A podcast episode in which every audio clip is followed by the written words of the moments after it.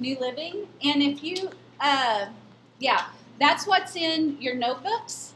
You're welcome to read it out of whatever version. But this is what we're going to be reading from up here. This letter is from Paul, chosen by the will of God to be an apostle of Christ Jesus. I am writing to God's holy people in Ephesus, who are faithful followers of Christ Jesus. May God our Father and the Lord Jesus Christ give you grace and peace.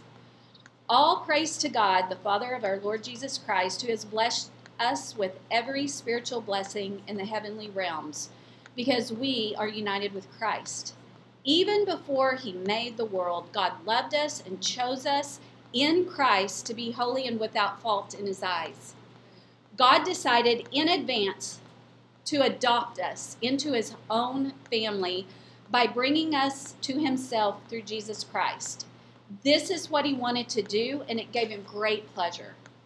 So we praise God for the glorious grace he has poured out on us who belong to his dear Son. He is so rich in kindness and grace that he purchased our freedom with the blood of his Son and forgave our sins. He has showered his kindness on us along with wisdom and understanding. God has now revealed to us his mysterious plan regarding Christ, a plan to fulfill his own good pleasure. And this is the plan. At the right time, he will bring everything together under the authority of Christ, everything in heaven and on earth. Furthermore, because we are united with Christ, we have received an inheritance from God, for he chose us in advance and he makes everything work out according to his plan. God's purpose was that we Jews, who were the first to trust in Christ, would bring praise and glory to God. And now you Gentiles have also heard the truth the good news that God saves you. And when you believed in Christ, he identified you as his own by giving you the Holy Spirit, whom he promised long ago. And the Spirit is God's guarantee that he will give us the inheritance he promised, and he has purchased us to be his own people. He did this so we would praise and glorify him. This is the word of the Lord. Yeah, very good. Y'all can have a seat.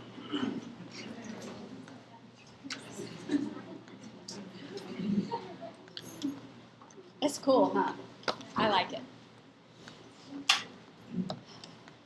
See, we couldn't do that in past Wednesday night Bible studies because we would do it chapter at a time, and it was that's just a long thing to. So we kind of just thought that will kind of ground us, and since we don't have as many verses to cover. Um, before we start unpacking it, I just want to say this, te- give you this teaching note. Um, no matter where you approach Bible study, whether this is like your first time or it's your 12th time to study Ephesians, I just invite you to come into this process with what I call holy curiosity. So, as you are um, reading the word, and as we're gathering here for this hour, I just want you to kind of be open to ask questions of the Spirit as we read. Uh, invite Him to interpret and to convict and to guide you and to delight you, whatever it is that you might need. Because the deal is, we're not going to answer every question you might have in, you know, 50 minutes in this m- many verses. We're just not going to have the time, and I'm not that good of a teacher. Honestly, I think you should be afraid of teachers who promise that they'll answer all your questions. Um, kind of be leery of that. Um, but the big question um, that I want us all to approach God with is God, what do you want me to understand from this? Um, and how can this form me into a closer image of your son Jesus? I think if you have those two questions, no matter what you're studying, no matter how difficult or how, how familiar, I think those two questions God always has something to surprise us in those questions. So just keep in mind that we're going to tackle this um, uh, book with holy curiosity, okay? So, the book of Ephesians. Um, everyone got some notes. They were on. They were back there. Um, there are some places where you will fill in the blank, and then there's also some questions that you can just answer, and there's places for you just to take notes if you want. Um, few big ideas as we enter chapter one. Um, the Bible Project video. Um, I, I didn't say this when I got up, but isn't that a, isn't that satisfying to watch as they're drawing? It's like I just like get so like into the way they're drawing all the all the stuff. I don't. It, it's it amazes me how they do that. But um, Tim Mackie is the Bible teacher who puts those together, and I went through his um, teaching series. It was like a six hour series on the Bible Project on Ephesians this summer. And so I just want to say that's the main like commentary that I used um, to um, kind of approach this book. But one of the things Tim Mackie says is that the purpose of this whole book is about one thing it's about the reconciliation of ethnic groups into one unified people. That's the purpose of this letter that Paul wrote. Um, I want you to pay attention to one, number two thing I want to tell you. Pay attention to this. There's a beautiful thread woven through these six chapters, and it's this idea of unity. Um, you'll see that in the word one. You'll see it in this phrase, becoming one. You can kind of you're going to hear paul's uh, desire for the church at ephesus to be unified. And that's something i think that is very relevant for um, 2023 and the third thing to a big idea is that this is a book about understanding and living out the gospel of christ so the first three chapters in review from last week is our theological so it's kind of about God. And it's going to help us know and understand and comprehend what God did through Jesus. So it's kind of theological. The last three chapters, very practical. So it's going to, uh, chapter four is a response to the first three. Um, it's going to give us calls to action, very practical things we can do in our life. And then it's also going to ask, finally, at the end, a response to our own revelation of what has been shared in this letter. Okay? So it's kind of cool. Out of all Paul's letter, it's the most uh, elegant in design. Like, I'm not even going to go there, but if you want to, on the Bible Project, on their website, not on their app, you can listen to Tim Mackie preach about this or teach about this. He's teaching a class, and oh, it blew my mind how everything is like. It's like this connects to this and this part of the chapter, and it's just pretty profound what Paul did with this letter. So, all right, are y'all ready? First two verses, we're going to answer a lot of WH questions, okay? Who, what, where, when, why. All right, just some of the basics. Um, so, and this is a like a back and forth. I'm not just. I, I want to hear some answers. So, who wrote the letter? Paul. Uh, who did he write it to?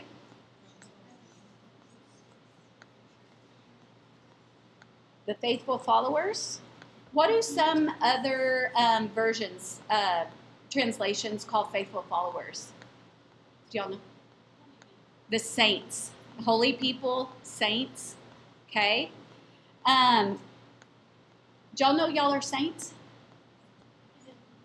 You are. And that's kind of a funny word. It's a kind of an old fashioned word, but I want you to consider yourself a saint. If you're a faithful follower of Jesus, you're a saint. Isn't that kind of cool? Um, why did he write it? Why did Paul write this? Because there wasn't really kind of a crisis it wasn't for a particular uh, situation in the life of the church. Do you remember kind of what we said, why he wrote it? Huh? Yeah, he went, well, yes, he wanted to promote unity. Where was he when he wrote this? Do you re- this is like not in the first two verses. He was in prison in Rome. We learned that last week, and it's actually found in chapter one, uh, three, verse one. It kind of mentions that he is hanging out in prison. When I think of all this, I, Paul, a prisoner for Christ Jesus, for the benefit of you Gentiles. All right, so he's in prison, so he has time on his hands, right?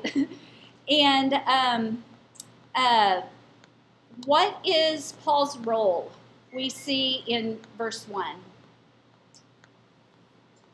What do you call Paul? He's a apostle, okay? Um, what is an apostle? Does anyone know?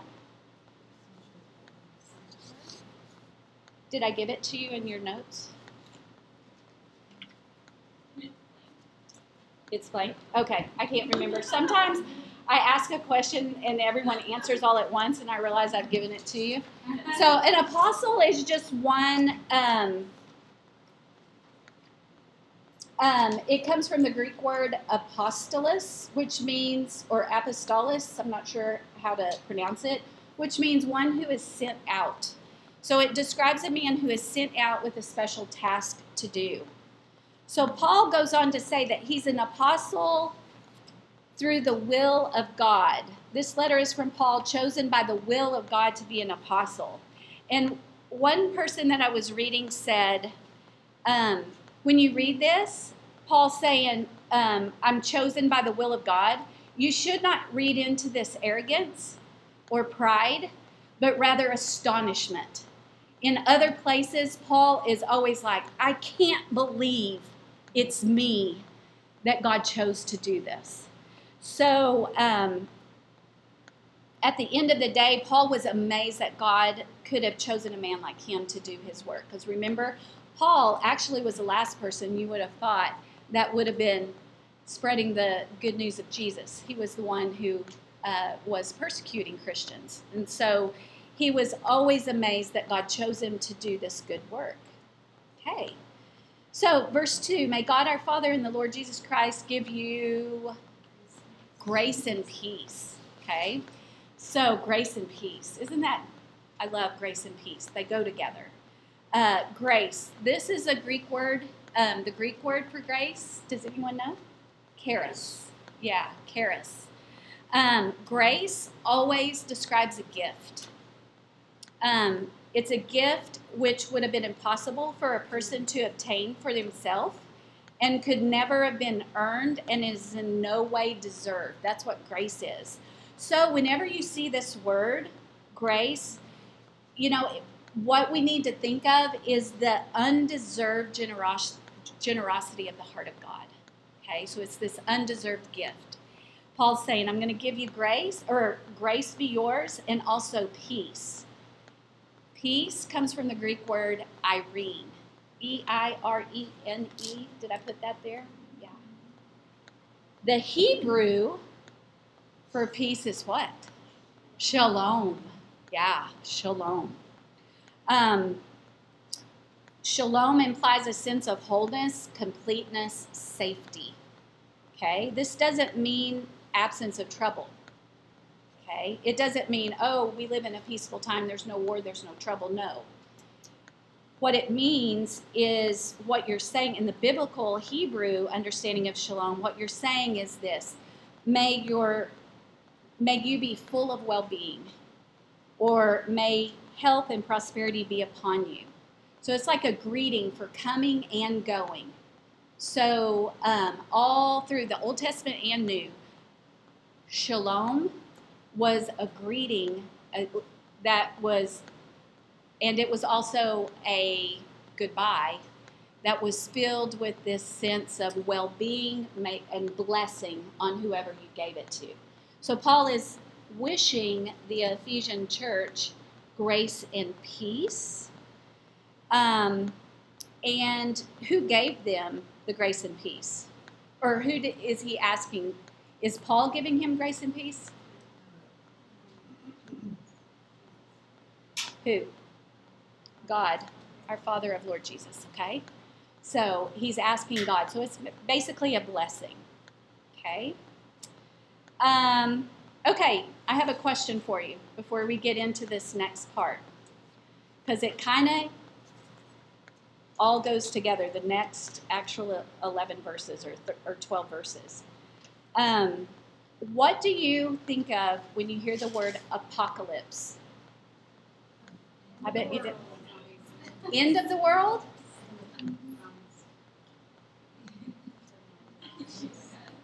Is that is that pretty common? Any any other ideas of when you prophecy? Okay.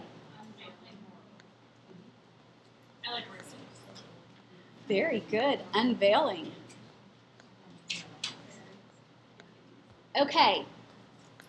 So this is my my geek out for the whole book of Ephesians. It happens right here in the first chapter, and um, I think it's pretty cool. And we're going to be, um, I definitely am going to be bringing this up each time I study. I mean, uh, teach probably.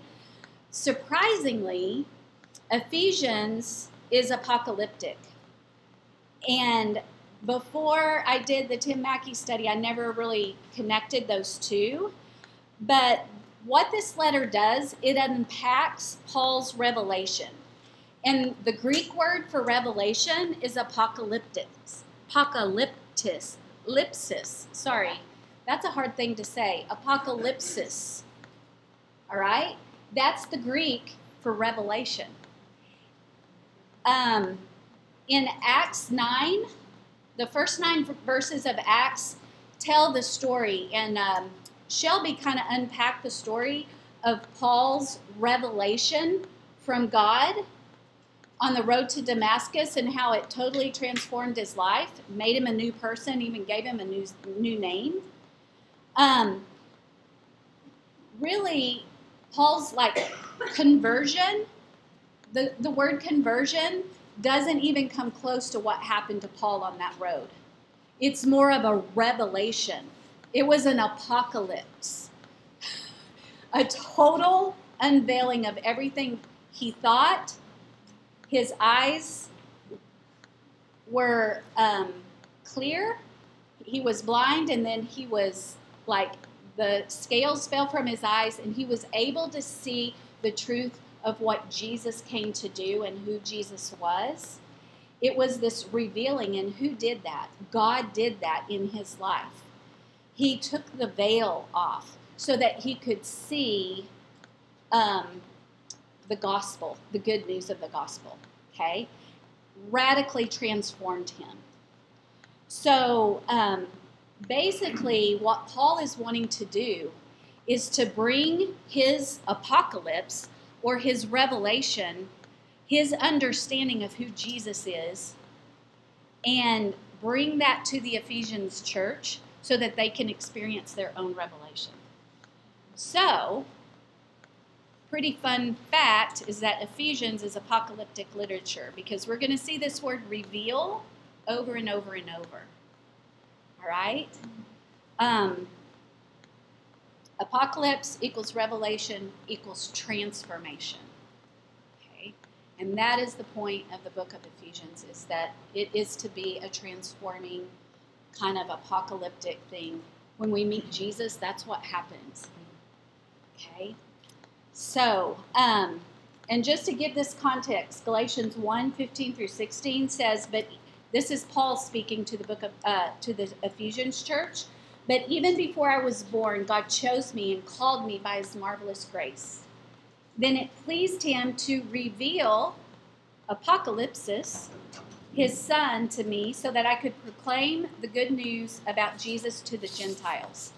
And then over in chapter 3, Paul says, As I briefly wrote earlier, God revealed or apocalypsed his mysterious plan to me as you read what I have written, you will understand my insight into this plan regarding Christ.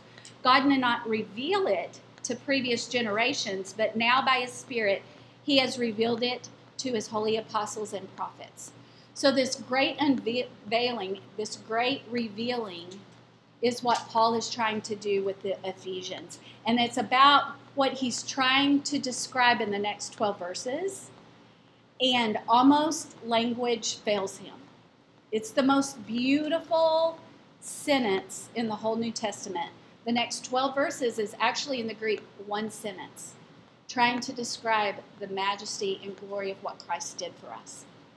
Okay?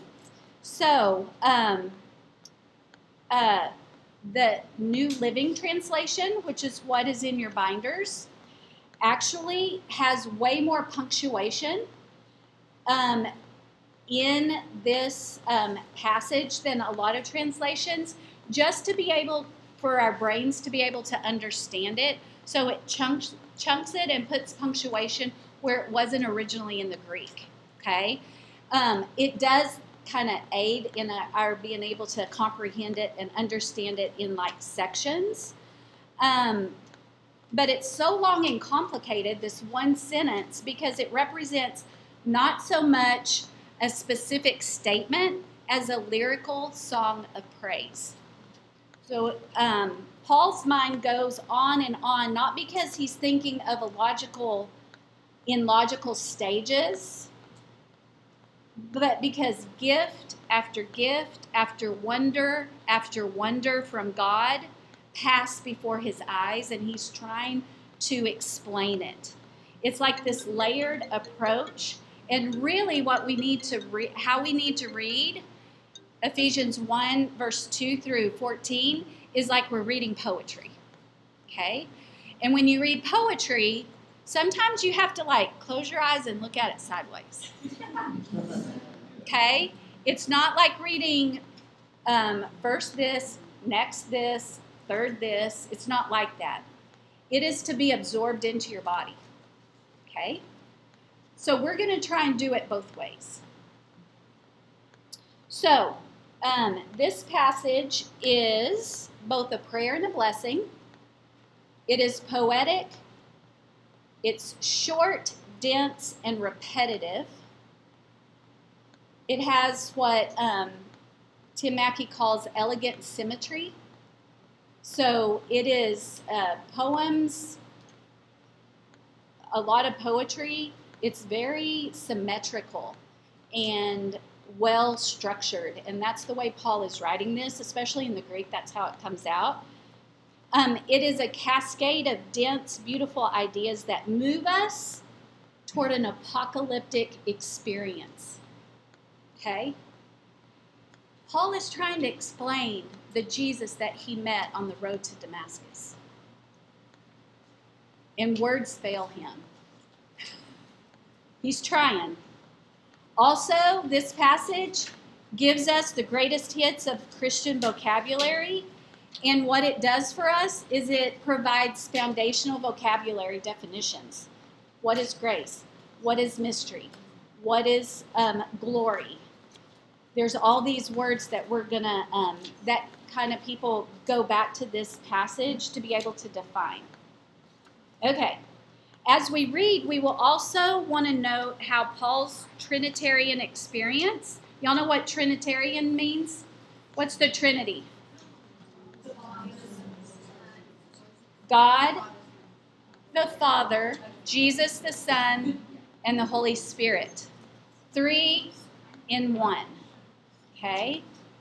So Paul he uses Trinitarian language. He's constantly saying, Our God the Father, through his Spirit and Jesus, Lord Jesus Christ. He's like naming all the names to make sure we know it's all the aspects of God that is uh, that he's trying to describe. And this comes out in structure. So what he does is pretty cool. The first, like verses three through six, talks about the Father. Seven through twelve talk about the Son. 13 and 14 talk about the Spirit. And at each of the concluding passages, he says either to the praise of his glorious grace or to the praise of his glory. He's just like, wow, this is awesome. Basically, what we would say God, he's awesome. Jesus, he's awesome. Holy Spirit, he's just incredibly awesome. So that's kind of how the structure is, okay? So, there, now we come to your homework. And if you were here last time, we kind of gave you four questions to think about. Okay? And this is why I gave you those questions last week. And the questions were um, what do we learn about God from this passage, kind of in actions and character? What do we learn about Jesus? What do we learn about the Holy Spirit? And what do we learn about our relationship? So if you happen to have time, no shame if you did not, but if you happened to have had time to kind of sit with those questions, now's when we're going to just kind of give me some of your answers, all right? If, if you're willing to share a few things that, number one, you learned about God in his actions and character before we mm-hmm. kind of get into it. We're going to go through these, but I just thought we this could be a good time for us to kind of share as a as a class.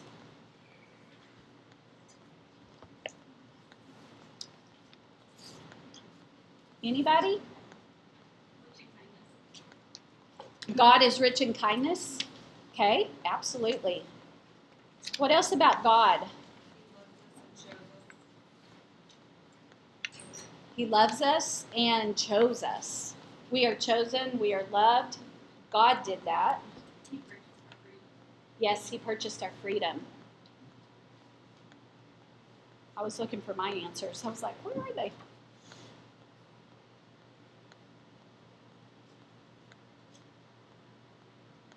What do we learn about Christ in his actions and character?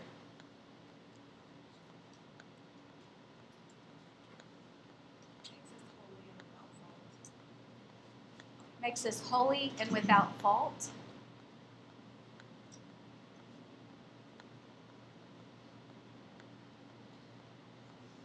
Except for seven, he is rich in kindness. Okay. What do we learn about the Holy Spirit? He's powerful. Guaranteed. Yes, he's guaranteed. And in that guarantee, he guarantees our inheritance. Yeah. And who are we in in um, relationship to this three in one God?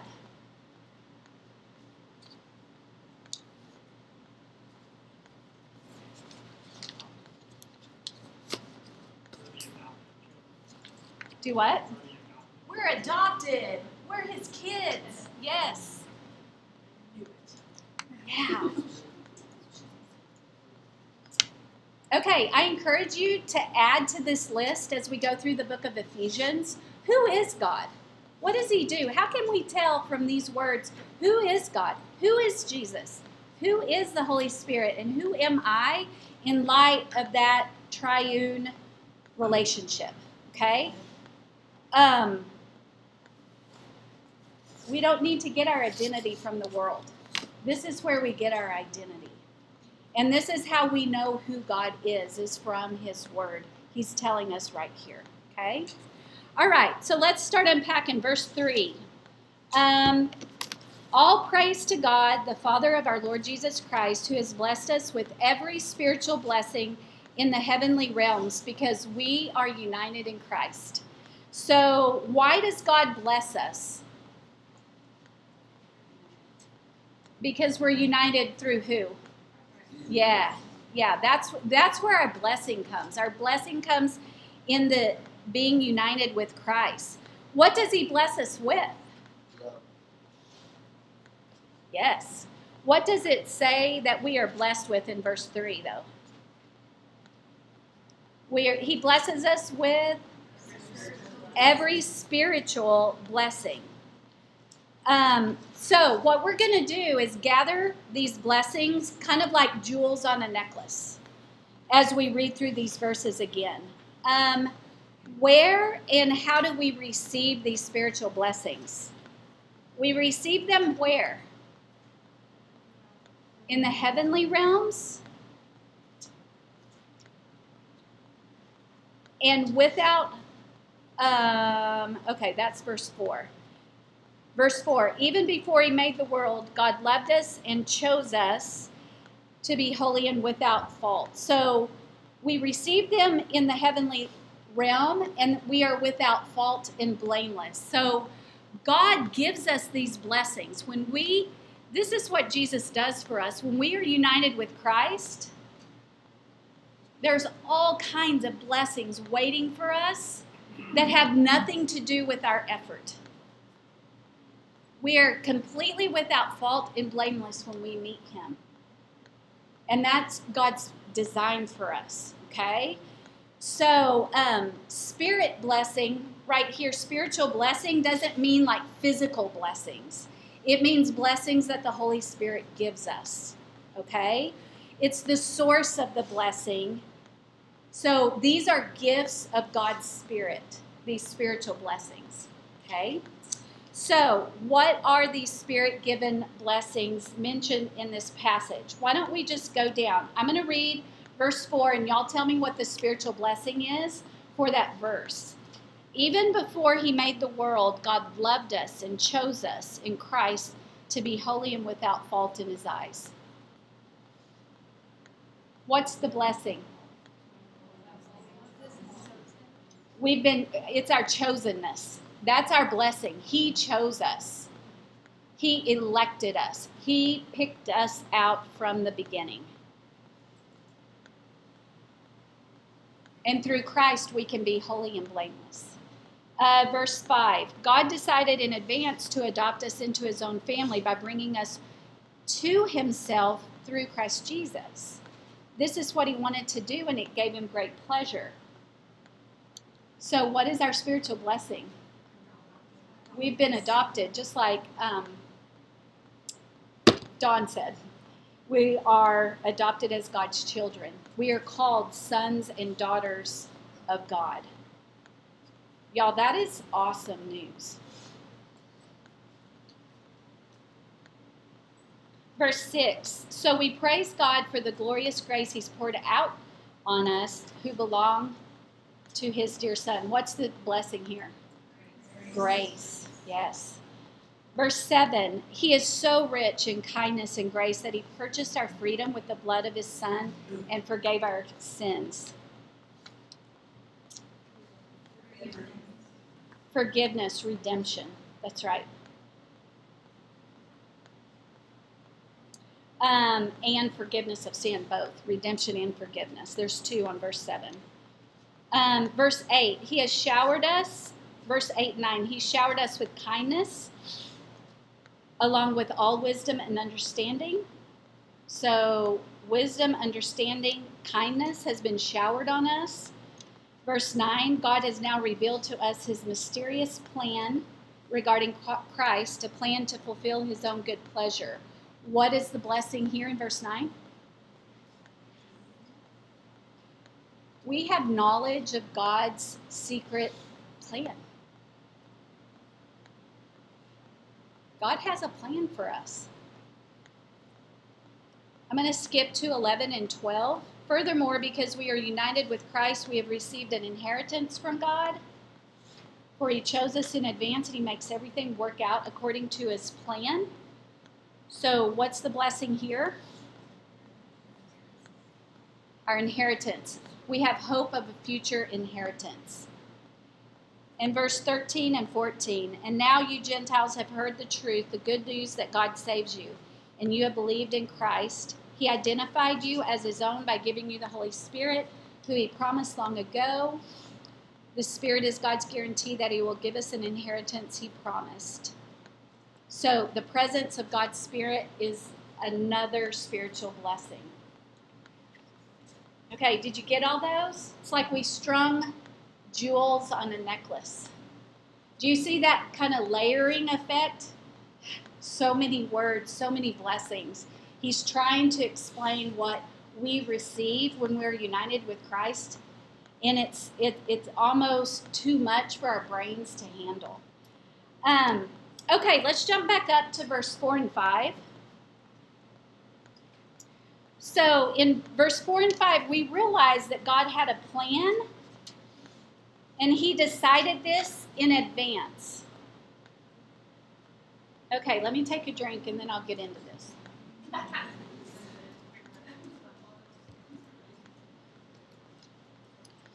Um, Okay, verse 4 in the New International Version. I'm going to read it for you.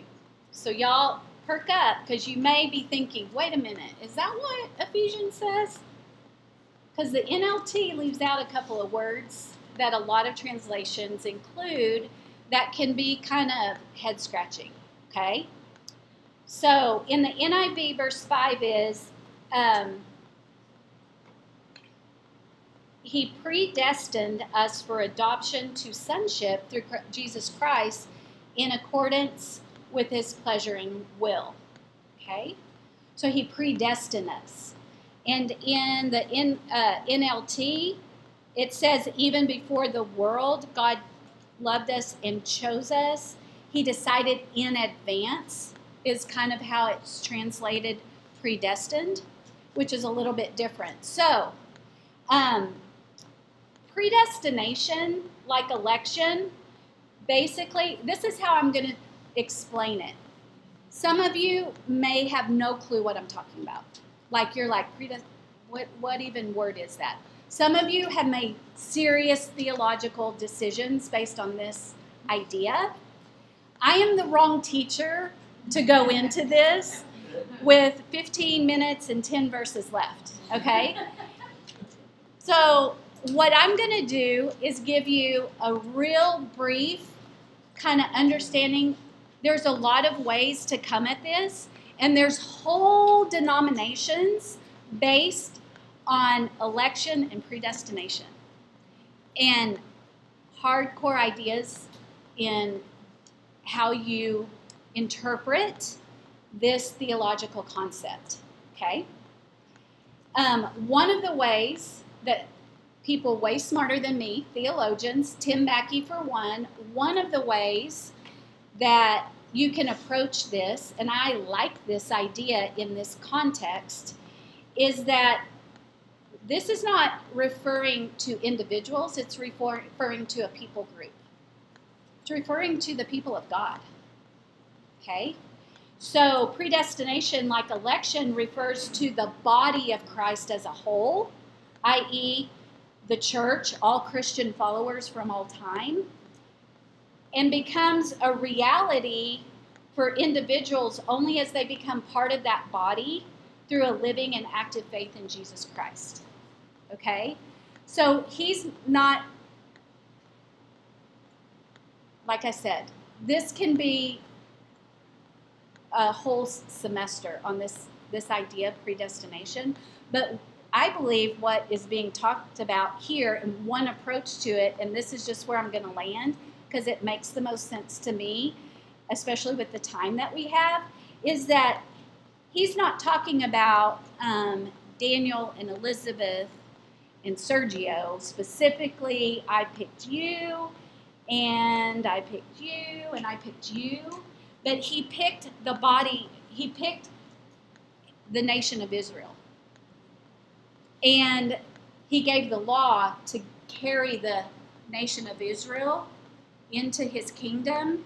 And when the law failed, he Christ that's why that was the plan all along is that Christ was going to need to come to reconcile all people, unify not just the Jews but also the Gentiles, not just them but also us.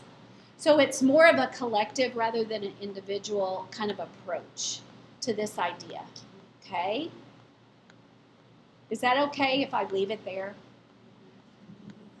Anthony is at the back at the end of class. If you have real specific ideas or, or questions about this, um, man, it could have just kind of gone er, off into a whole different thing, but I want to keep it on this picture of who we are in Christ, okay? Is that okay? All right, we got through it. Um, so, this idea of chosen people, of course, started in the Old Testament with Abraham and Moses, with the people of God, um, the Israelites, of whom Paul was a member of. He was a member of. Uh, uh, he was a Jewish. He was a mem- he was a Jew, but through Christ, God made a new way, a new covenant that opened the door for all of us to be adopted that was God's plan all along. He knew from the beginning he was going to have to send Christ in order to get us all adopted into his family. So, here's the bottom line I want you to go away with and rest your head on, on your pillow tonight. Before the beginning of the world, God loved you. That blows my mind. I don't get it. I don't understand it. How that's how big God is. That's how in control of this world He is, and that's how much He loves you. Um, okay. So, verse 6. So, Paul says, we praise God for the glorious grace He's poured out on us who belong to His dear Son. Um, gifts of Jesus, here they are, His dear Son. He is so rich in kindness and grace that He purchased our freedom with the blood of His Son and forgave our sins. He has showered us with kindness. He has showered kindness his kindness on us, along with wisdom and understanding. All of these are gifts that come to us because of Jesus. Verse 9 God has now revealed to us his mysterious plan regarding Christ. Okay? A plan to fulfill his own good measure, uh, fulfill his own, in his own good pleasure. Okay? So he's leading up to the next two verses. Verse 9 is kind of the T, and verse verses 10 and 11 wrap up this whole section. It's the whole point. So God's saying, uh, I mean, Paul is saying, God revealed, he apocalypsed, he unveiled his um, this mysterious plan regarding Christ. I I, now I get it, and I want you to get it, and I want it to transform you. Verse 10 And this is the plan. At the right time, Paul is saying, at the right time, God is going to bring everything under the authority of Christ. Everything, everyone, everything in heaven and on earth remember this core concept that it's a po- this is a poem. This is the key concept of the whole poem. Okay, remember the point is that we're going to reconcile all ethnic groups into one unified body, one unified people. That's the point. That's why Jesus had to come. Okay? Verse 11. Furthermore, because we are united with Christ, we have received an inheritance from God. For he chose us in advance and he makes everything work out according to his plan. Okay?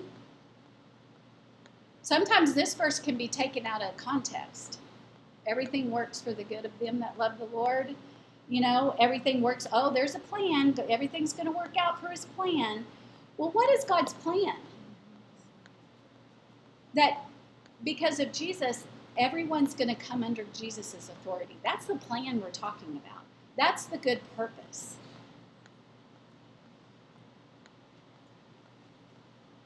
Okay, verse 12. God's purpose was that we Jews, so he's talking about, uh, Paul is a Jew, so he's saying we Jews who were the first to trust in Christ would bring praise and glory to God. If you'll remember from Matthew, our Matthew study last last year, um, Jesus, that's who he came for. He came first for the Jews. And he was, I mean, that's who he was going to. And what did the Jews do? They rejected him.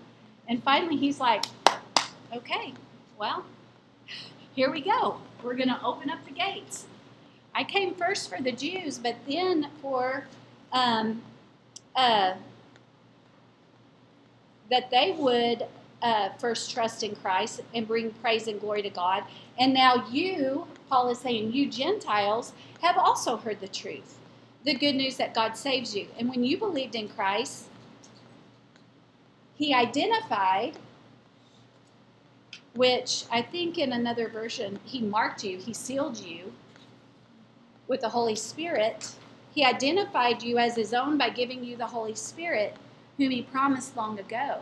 Okay? Here comes in the third part of the Trinity, the third part of God.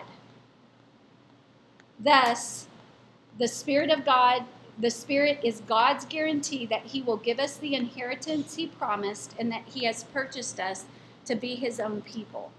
He did this so we would praise and glorify Him. Whew. Do you see how layered it is? This is this is one of those passages, you guys, that you need to just sit with in your quiet time and take one phrase at a time and say, God, what do you want to teach me about you through this? What does it mean that you have showered me with kindness? Like, how do you do that, God?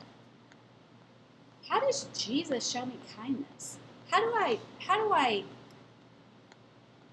how does your kindness revealed to me?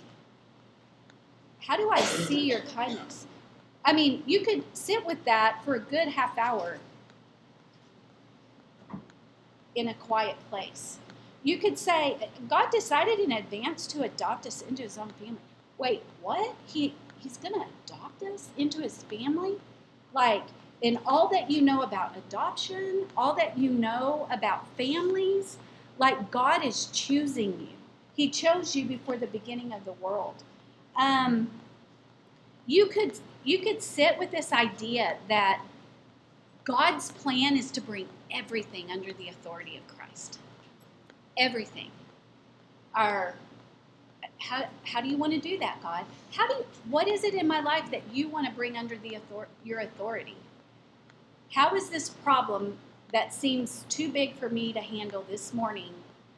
How do you want to bring that under the authority of Christ? Whether it be a physical, a material, a relational, an emotional, whatever need you might have, like sit and think, how how does Christ want to bring that under his authority? Um, do you see what I mean? These are just like a few examples, but this is such a multi-layered and multi-dimensional.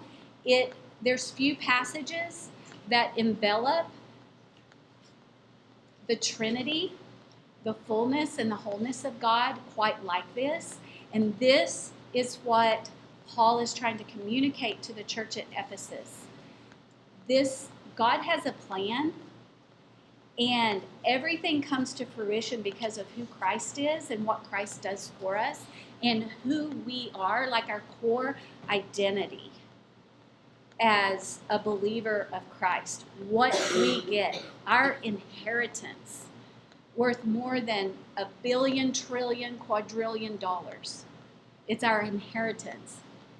And so, um, that is what he's trying to express in this very lyrical piece of praise and poetry that he begins this letter with. You can just see Paul, he's sitting in a jail cell, and this is what he's thinking about and trying to communicate. Can you imagine? I, it, it's hard for me to imagine kind of how this, I would love to go back and see the movie of Paul's writing this letter.